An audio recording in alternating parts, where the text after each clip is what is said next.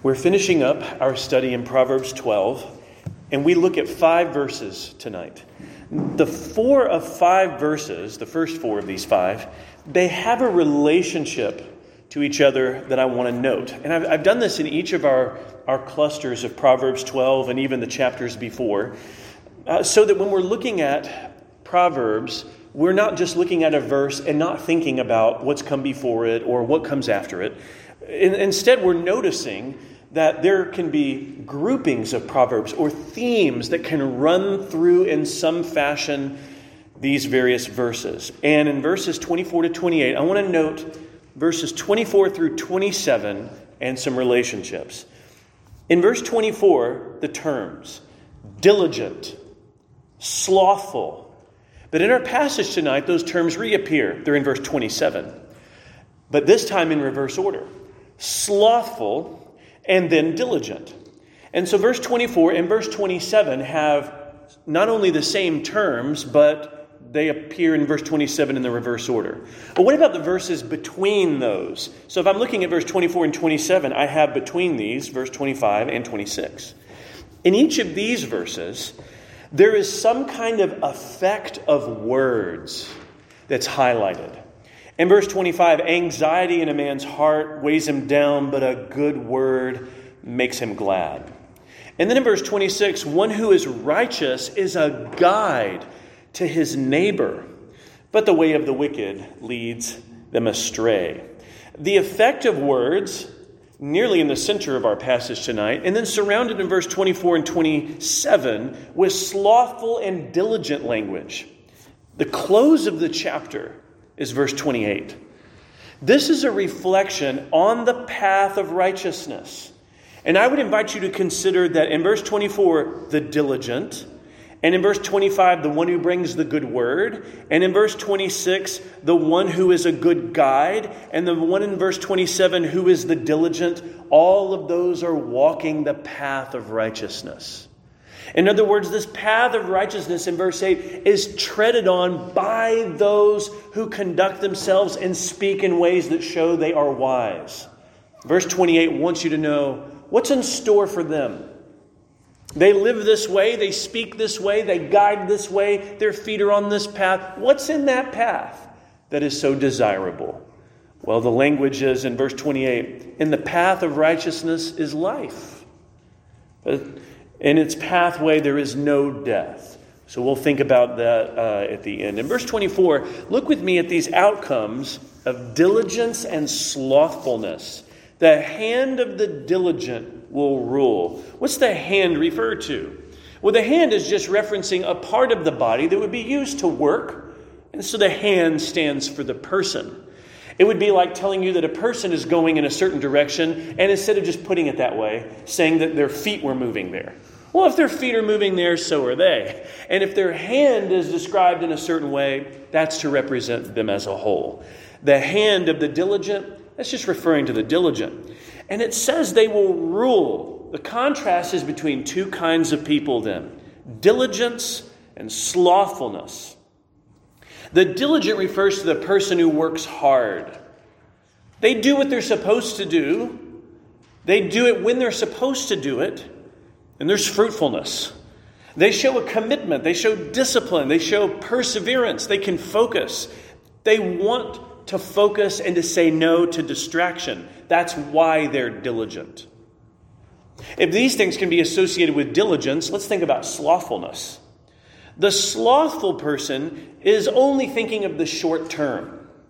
They're driven by their feelings. They might think to themselves, well, I don't feel like doing it, or I don't feel like working. And so the reason they do what they do or don't do what they don't do has simply to do with the current feeling they have. They don't want to work. In fact, they may even think to themselves, I've got some excuses. And later on in the book of Proverbs, one of the exhortations is that they not be slothful, using excuses like, well, there's a lion outside. When the chances are, walking out their door to work, that they would meet a lion are actually pretty slim. Probably pretty slim for most of us. But nonetheless, they might think to themselves, okay, well, what if there's some kind of, and, and yet in the end, It's just another reason not to do what they ought to do. They give all manner of excuses. They might think to themselves, well, listen, I can do that tomorrow. I'll do that eventually. They might even start. They might show some modicum of effort. And then other things just become more interesting or they give up altogether. So, this, the diligent and the slothful are contrasting characters in verse 24. This is not the first time they're mentioned in Proverbs. Chapter 10, verse 4 is an example. A slack hand causes poverty, but the hand of the diligent makes rich. So, right there, the hand of the diligence to represent the one who sees what needs to be done, the fruit that will come from that which is desirable, namely sustenance for life. Okay, that's not a small thing. Sustenance for life so they can keep living and keep providing for those, for not only for myself, but for others I may be caring for. And therefore, the slack hand, or in like in chapter 10 4, you pair that with this language in chapter 12, the slothful person well, the fruit of their lack of labor and unfaithfulness would be something not desirable. What are the contrasting outcomes? Let's look at them in chapter 12, 24. The hand of the diligent will rule. And that's interesting language. It will, the hand of the diligent will rule. I think this is a promise uh, and a principle operating that here's what we could come to expect and count on in life. That if we will work hard, and if we will be faithful, we will be able to achieve a kind of success that is beneficial to our lives and the lives of others.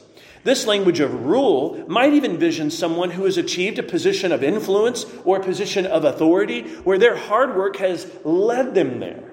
And they would not be where they are apart from hard work and diligence. In fact, if they had chosen the path of slothfulness and not diligence, they would have the outcome in the end of verse 24 put to forced labor, that's a very undesirable end. But think about this word rule for a moment.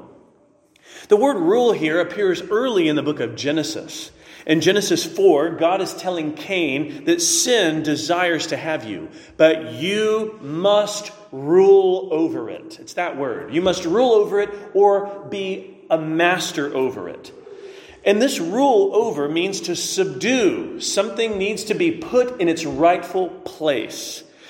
In verse 24, the hand of the diligent will rule. This doesn't have to mean some kind of dictatorial or abusive rule. There certainly are those who would rule with a kind of authoritarian hand in the world, and that's not what's in view here. This is a right ordered rule, one that brings blessing, one where things are where they ought to be. And the hand of the diligent rules like a king and queen of creation subduing and exercising dominion in, in, Genesis 1 26 to 28. This is a faithful image bearer, in other words, and they work diligently. You know what the faithful image bearer here has not avoided? They have not avoided responsibility. Because the diligent here has to encounter and deal with being responsible for things. It can be challenging to be responsible for ourselves from time to time, much less a manner of other relationships and opportunities over which we might have some measure of responsibility and stewardship. But it's unavoidable. If we are to be diligent, if we are to be faithful and disciplined, we won't turn from responsibility. We will end up having to encounter and embrace it in order for diligence to be what it is. Responsibility is necessary in order for us to exercise dominion in the areas of our lives that would seek to overcome us and subdue us. In order for things to be rightly ordered in our lives, in other words, there is a kind of diligence that's required, a kind of responsibility that ought to be embraced. Our faithfulness unto God is connected with a rightful embrace of some measure of responsibility. Now, can you do everything? Well, of course not. Can you do all things for everyone? Well, of course not. But there are responsibilities that you and I have in our lives, and it's good for us from time to time to consider in my life, what am I presently a steward of? What relationships in my life? What work opportunities? How do I think about my time? What about the church members in my, uh, in my local church? What about neighbors or friends? What kind of responsibilities and connections do I have among them? And that may change and will change from season to season. In fact, your responsibilities probably look different now than they did 10 years ago. And even thinking 10 years from now, if the Lord tarries, we may find ourselves with all kinds of different responsibilities.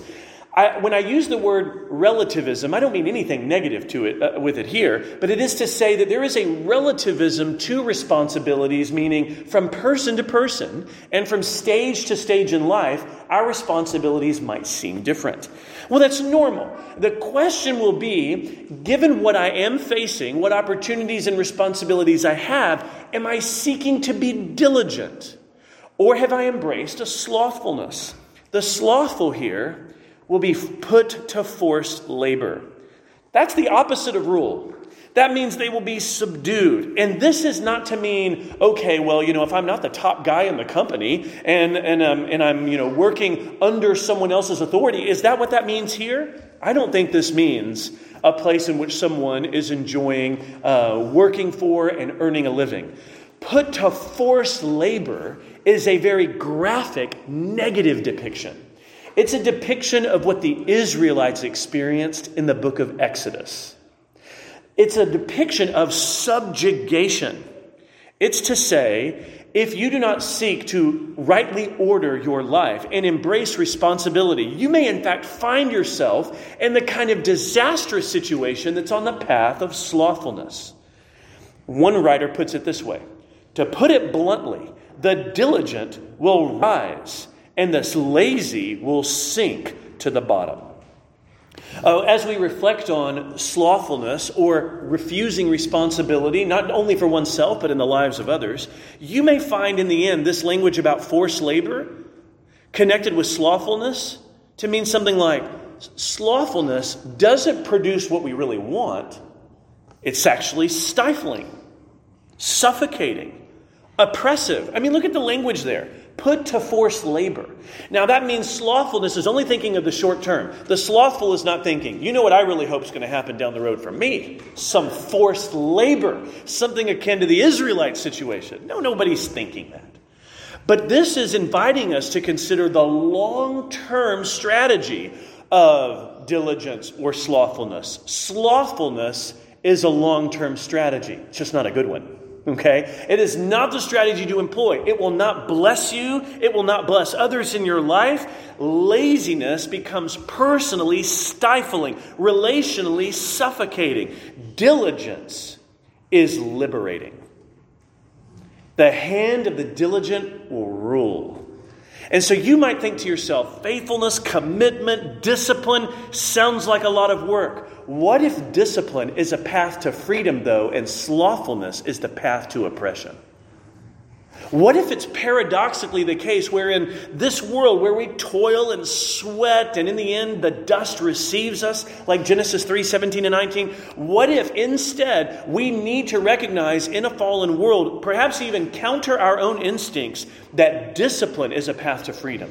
To do what I need to do and when I need to do it, and understand how rightly ordering my life is more freeing than the oppressing, consuming, overwhelming sense of life that can happen through slothfulness. We have to teach children this, don't we? And I'm not saying as adults we've even mastered this. It's to say that we must certainly teach children, like Solomon is teaching the young readers of this book, we must teach children the value of faithful, focused work. Diligence is crucial to vocational success. It's vital to financial stability. Part of wise parenting will mean instructing your children to do things they do not feel like doing. Because adulthood and maturity is embracing responsibility. And it looks different from stage to stage. But if we conduct ourselves and so end up modeling for our own children that we will simply do what we want when we feel like doing it, there will be inevitable life consequences both personally and relationally. Part of wise parenting will involve instructing your children to do things when they don't feel like doing them. And this could involve conversations, especially as the children mature and are able to reason with you. You see, here, my dear son, or here, my dear daughter, here's why you're going to do this anyway. And it's not because they want to, but these are real life teachable moments where diligence and discipline is connected to freedom. And slothfulness is connected to the opposite. And though the Proverbs writer is so helpful here, isn't he? He just gets right into our business and starts asking us, if you will, by implication, how we're doing here. And some of these words might sting, and that's okay. We all have room to grow, and the Lord is gracious, and the Lord is patient, and the Lord is kind. And in verse 25, we should think about the effect of good words in the midst of a heart weighed down. I love the truth of verse 25. This is a proverb that I have found in my life going back to over and over again in ministry, and I know that you have seen the importance of this in your own life. Verse 25 Anxiety in a man's heart weighs him down, but a good word makes him glad. Friends, all of us have hearts susceptible to being weighed down. And you may have even come into this Lord's Day this morning or this evening feeling burdened and overwhelmed and weighed down. The worries and anxieties of our lives are like that. And I think one of the reasons the worries and anxieties of life have such an effect on us in this way is because we desire security and we desire certainty. We desire those, those pair of things. We desire security and we desire certainty. And when we're dealing with things that are unstable and we're dealing with a future that is unknown, we can feel very anxious and very worried. We want security and we want certainty. Now, the moment we think we have achieved certainty and security in controlling things in life, we're just, you know, in the, that moment uh, in a temporary delusion. Life will happen enough uh, in the hours or days that would follow to shatter that uh, delusion once more. We will realize we are never ultimately in control of the things in this world. Anxiety in a man's heart weighs him down. And I wonder what weighs you down. I wonder when you're up in the middle of the night what you're thinking about and what you're stressed by and what worries consume you. For your own life, your own financial future, maybe it's about friendships or children, maybe it's about your parents or your siblings. Maybe there are things in the church and in your own uh, dwelling of the in, in the city of Louisville and elsewhere in the country. And I wonder what anxieties and worries weigh you down. Now, um, this is not going to surprise you. He says, A good word makes him glad. Now, a good word coming from whom? Well, it's not coming from the man who's got the anxious heart, it's actually a good word from somebody else. It turns out that close, encouraging relationships are crucial to your mental and spiritual health. Think about this. Anxiety weighs a man's heart down but what lifts him up? You see, there's a play on words in the original Hebrew here. The man's heart is brought down, a good word brings it up. So it's this movement of a person's heart. They're just thinking about all of these things, and a kind word or a good word is what's meant. Some word of encouragement, some insight into an evidence of God's grace in somebody's life, some news of kindness, or some kind of renewed perspective that gives hope and strengthens confidence. All of us need a good word. We, in other words, most people in your life are not walking around over encouraged. Okay, that's not, not the default for the people in your life. People are worried and anxious about all manner of things. So, you know what? You have the capacity to do. All of us have the capacity to use words to lift up the weighed down. Because people are weighed down by so many things. And I think in 2020 through 2022, we've seen this most poignantly in the lives of those around us. There has been, you can just feel it in the atmosphere and the cultural air that we breathe. There is a kind of burdensomeness and anxiety and, and a disintegration that we are all living through right now. And a man's heart can be weighed down by this. Now, what can be helped here? Well, it turns out, now you might simply, you, you, you wouldn't uh, be right to say, well, you know, the only thing that God has given for this is that you go home and you pray and you read your Bible. I'm not saying the Lord doesn't encourage us through that. Of course, He does. Here is, here is a word in a relationship with another person. A good word makes him glad. So I'm going to repeat what I said earlier. It shouldn't surprise us, because plenty of studies confirm this psychologically and scientifically, that Close, encouraging relationships are vital to our spiritual and emotional health. And this is really good news because this confirms what we already experience when we gather together on the Lord's day and when we nurture and cultivate bonds and relationships among the people of God. It is strengthening. It is strengthening. One of the ironies is when our hearts are weighed down, we may feel very reluctant to come. We may feel like the thing I need to do is to pull away when what the Lord in His graciousness will often do, right, is actually take us in that moment where we have come and encourage us in ways we had not expected. We should be generous with encouragement. And I, w- I would suggest to you that when you look around us right now, I can at least see from my vantage point, our culture is very generous with criticism and very generous with judgment and very generous, willing to cancel anybody for anything that they've ever done. And I would just want us to see that in the scriptures, generosity and encouragement and thanksgiving is good.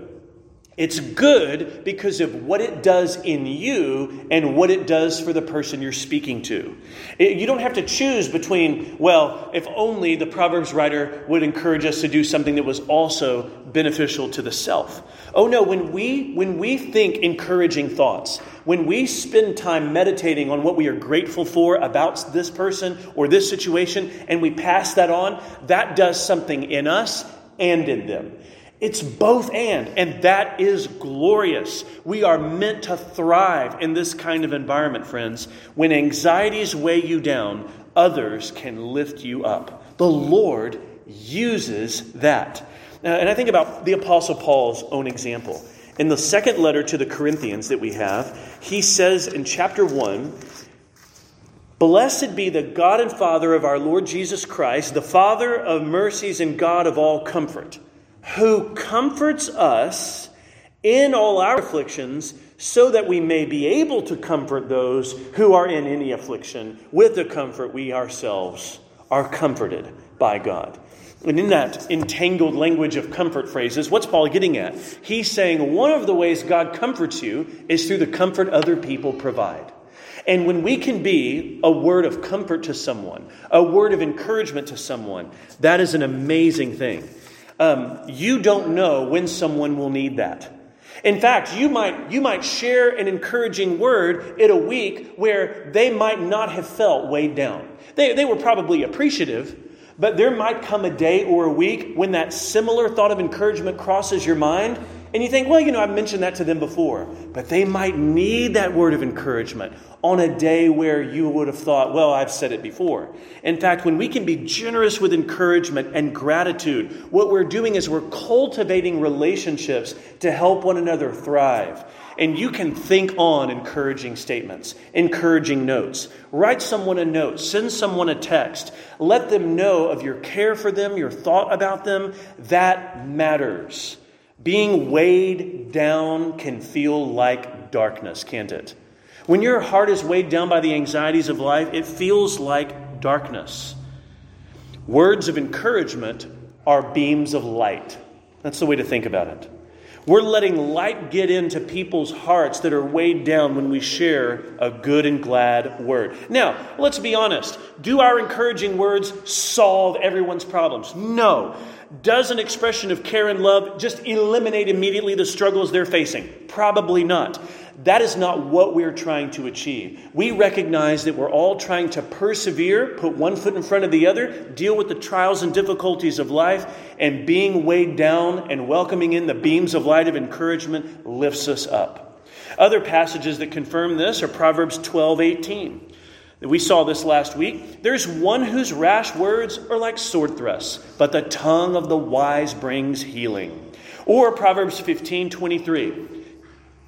To make an apt answer is a joy to a man, and a word in season, how good it is. We can't put our finger in the air and determine all the right directions of seasons of people's life.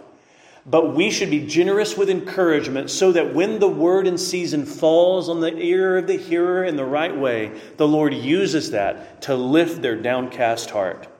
Now, in verse 26, we look more about the speech of the wise. One who is righteous is a guide to his neighbor, but the way of the wicked leads them astray. An immediate implication of this, friends, is in verse 26 the person who is righteous doesn't only care about himself or herself.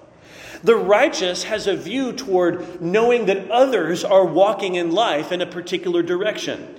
And notice what the righteous cares about being a guide to neighbor. The one who is righteous is a guide to his neighbor. Someone might come to you with questions about what to do. They might pour their heart out and tell you about circumstances and decisions they're trying to think through. And the one who is righteous, they want to provide sound counsel. They care about their neighbor. They don't think to themselves, well, you know, I hope that goes well. Uh, you know, they, somebody ought to tell them, somebody ought to ask them. The righteous person wants to be a blessing with wisdom to the neighbor. This is not something the wicked can do. They're like the picture that Jesus applied to the Pharisees. We can apply it, apply it broadly here. The wicked are the blind leading the blind. In other words, they are not spiritually in tune with the way the world works. They don't know how to walk wisely in the light for the honor and glory of God, and so they are no sure guide to the neighbor. Why? Because they are astray themselves. The worst person to go ask for direction is the person who's lost. I mean, how are they going to help you? If you go find someone wandering around in the forest and you say, Look, I'm trying to get out of here, and they give you some directions, what good is it if they themselves have no idea where north, south, east, and west are, or any of the landmarks you're trying to describe, or even the name of the place you're trying to get to? It tells us the one who's righteous is a guide to his neighbor, but the way of the wicked leads them astray. I think that is referring to the wicked themselves that are led astray. Their own way is derailed from the purposes and wisdom of God. But what must that mean for the neighbor? Well, if the wicked are led astray, listening to their counsel is not going to help anybody either. Because they don't know where they're going, except to destruction, spiritually speaking, as the writer evaluates it. The wicked are astray from righteousness. And if they're astray from righteousness, they're leading a life of unrighteousness, which is a path of destruction. When it tells us that they have been led, they're uh, led astray by their way, this means they're astray from what would honor God and glorify God. The righteous is a guide to the neighbor because the righteous cares about the neighbor's decisions to glorify God. That's how you're a guide. You're not a guide that if you simply know God and you tell your neighbor whatever they want to hear. No, you're a guide if you encourage people to do what honors God. If you ask them hard questions and even share with them hard truths that might not be pleasant for them to hear, but you're trying to guide them. That's not to say they'll listen. That may not happen. It may not happen a lot, in fact. But the righteous care about the direction that the lives of others are in. They don't just think about themselves. They want to walk wisely and they want to walk wisely with others. The way of the wicked leads them astray, like the blind leading the blind. Now, um, this would also invite us to consider the role of friendships. Several commentaries in Proverbs 12 here have focused on friendships and close relationships so that a neighbor is not just some vague person that you might come across or some relative that you might not be close to. It might, in fact, even include the notion of friendships and close bonds in life where you have an opportunity to help someone do and see what is right or be a snare and a stumbling block to them. The, we will be a better friend to people when we encourage them to do what honors God. We will be a righteous guide for our neighbor. And listen, the people that we live with and live around and share life with and have close friendships with, these, these are our closest neighbors. And we will be a faithful friend to them if we avoid being a stumbling block for sin and unrighteousness. The way of the wicked leads them astray. So if we are if we are failing in our friendship, and in fact if we are led astray by poor friendship in others, that path of wickedness doesn't lead anywhere beneficial to you. In fact, I would suggest to you if your closest friends in life don't love the Lord, you should pray that the Lord would connect you with hearts of the wise and the people in your local church and circles that you, uh, that you uh, need to be connected with so that you can grow with those who know God. We should have relationships with people who don't know the Lord. Absolutely. So that we can speak and share and live in a way that honors Christ for them to see and hear. But if we do not closely and deeply connect with people who love God and walk wisely, we are not enjoying the kind of flourishing and thriving in life that we could. So pray and seek, and may the Lord answer. In verse 27, we return to the contrast of diligence and slothfulness. Just like I said at the beginning of the message, verse 24 and 27 connect with these themes. And then in the middle, verses 25 and 26, were about the effect of words. So we return to the second uh, example of the contrast. Whoever is slothful will not roast his game, but the diligent man will get precious wealth. Once again, this is talking about where things are leading or what's being accomplished. Focus on the latter part first. A diligent man will get precious wealth. Uh, this reminds us of verse 24 the hand of the diligent will rule. In other words, they work hard. They want to do what they should do, when they should do it, in the way it ought to be done. They want to work faithfully and with integrity. And what they will find is that the Lord blesses this discipline. He honors faithful and hard work with integrity. They don't want to cut corners, they don't want to exploit others, they don't want to live dishonestly and deceitfully. They want to be diligent before God because they know that even if they can get away with it at their job and with their coworkers, their life is lived before God and that matters most. So they want to live faithfully and work with excellence. And you will get precious wealth is a way of saying you will be compensated for your labor. You will receive the fruits of your labor, which are wages in the ancient world to sustain life and store up savings. He says in verse 27 at the beginning, though, whoever is slothful, will not roast his game. Now, on the face of it, that might not seem like um, the most obvious uh, depiction of slothfulness. What's he getting at here? Well, if a slothful person is hungry, and they think to themselves, well, you know, I've got the bow and arrow, or I've got the rifle, or the sling and the stone. I'm going to go after. I'm going to go after uh, an animal, and they kill the animal, but then they don't roast it. That means they started a task which they needed to complete, but they didn't complete it. They have the game, but they didn't cook it. In other words, the outcome is they did not fully accomplish what they set out to do. Now, why? Well, it doesn't tell us here. Did something more pressing seem to be of interest? Uh, what distracted them from this? After all, if they are cook, if they are killing and, and putting game before them, clearly this animal is going to be needed for their own um, nu- nutrition and sustenance. But the slothful person doesn't finish the job. Their slothfulness is seen in that they start and they do not accomplish. One writer puts it this way The slothful person thinks about hunting and they think about providing food, but it never actually ends up on the table. He says the slothful person has plans and intentions, but they're short on follow through. He only roasts his game in his head. He only tastes his game in his imagination.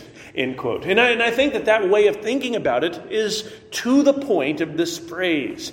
Whoever's slothful won't roast his game. The diligent man works hard, and his work pays off. He enjoys the fruit of his labor. The slothful person may end up starving to death because they won't complete a task to even feed and supply what their body needs. Now, what about this path the righteous are on? Verse 28 ends our passage tonight. The one who is speaking wise words, the one who is working with excellence, what kind of path are they all on? And what can we say about this life? Why is it so desirable to work with excellence before the Lord and with diligence and faithfulness with one's hand? Why is it desirable to be uh, faithful and work with integrity instead of slothful? It talks about the path here as a path of righteousness. And the word righteousness there is the characteristic of living before God in a life of obedience. This is not meaning, first and foremost, the righteousness of Christ counted to us by grace through faith, even though we celebrate that glorious news. It is to say that the people who walk before the Lord wisely live in a kind of way called righteousness. They, in other words, it's righteousness over against wickedness. So it's a manner of one's choices and one's character, one's trajectory and pursuit. Do the righteous sin? Yes. Do the people of God stumble? Absolutely. Must the people of God repent and repair relationships and reconcile and all the rest? Absolutely. The path of righteousness is a trajectory where those things matter for the people of God. In the path is life. I want to clarify something here. To describe life as in the path that's not a way of looking backward. That's looking forward. Let's take a negative image. If you were on your bike and I said to you, okay, you're riding on this trail in the bike, I just want to let you know what's in the path. You see, in the path is a fallen tree. So, you know, as you're riding your bike, you just need to know what's coming. In the path of righteousness is life. The writer is talking about what lies in front of the pilgrim. The writer's talking about what lies in front of the traveler on the way of righteousness. If you gave somebody directions and you said, All right, in this path is a Chick fil A and in this path is a Wendy's, what are you doing when you're telling people these options to eat? You're telling people what they're going to encounter, what's on the way. That's how this verse is structured. Verse 28 says, In the path of righteousness is life. I think this is the same thing Jesus is trying to capture in Matthew chapter 7 in the Sermon on the Mount. This is the narrow way that leads to life. That's what this way is. Now, are we brought to life and rescued from the darkness of our transgressions and, and, uh, and death so that we're brought to life in Christ in the here and now? Yes, absolutely. But we, we say more than one way about the life God has called us to. We are brought to life now and our path leads to life, full and everlasting, and we have not yet experienced that how we will. In the path of righteousness is life. This is to draw the reader. I think this is meant for Solomon to say to his readers, Don't you want that in your path? Don't you want that rather than dangers and snares and disaster, which is in the path of the fool? In the path of righteousness is life. So let's say the opposite. In the path of unrighteousness is death.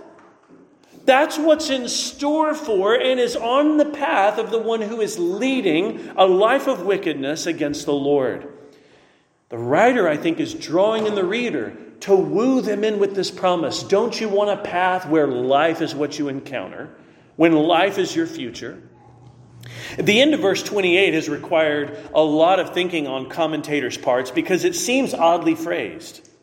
In its pathway, there is no death. Well, now, wait a second. Solomon, who writes Proverbs 12, and all the people before him, aren't they proof that even in the path of righteousness is death? Friends, just like in verse 28, I don't think life is mainly about physical life here, but the life we were made for and the life God is leading us into. I think death has the opposite spiritual concern as well. He's not saying believers won't die. How could he say that with a straight face? Solomon was going to die, and believers would die all around him and before him. Of course, the believer will encounter physical death, but that's not the life we were ultimately made for. I think what verse 28 is saying, it's lifting us beyond just the practicalities of life about hard work and about providing food and earning wages and caring about the, the, the minutiae of life. It's lifting us out and saying, let me tell you where this path is going. It's going into the life you are made for. And what you are made for is not an everlasting death so that even though we die physically, we will be raised immortal, won't we? The perishable will put on imperishable. One of the ways verse 28 will be proven true is through the resurrection of the dead. We will see on that day, indeed, the future for the believer's path is life, immortal life. Embodied glory and life and immortality before God. That's what we have been made for. We need both realms to think about often. We need language in Proverbs that makes us think about the practicalities of relationships and faithfulness and stewardship and wages and work. We need all of that. And then we also need the perspective in the scriptures that zooms out and says, here's where all of this is heading. Don't you want to walk that path into embodied immortality where death is not your future, but life with God and everlasting life at that? Let's pray.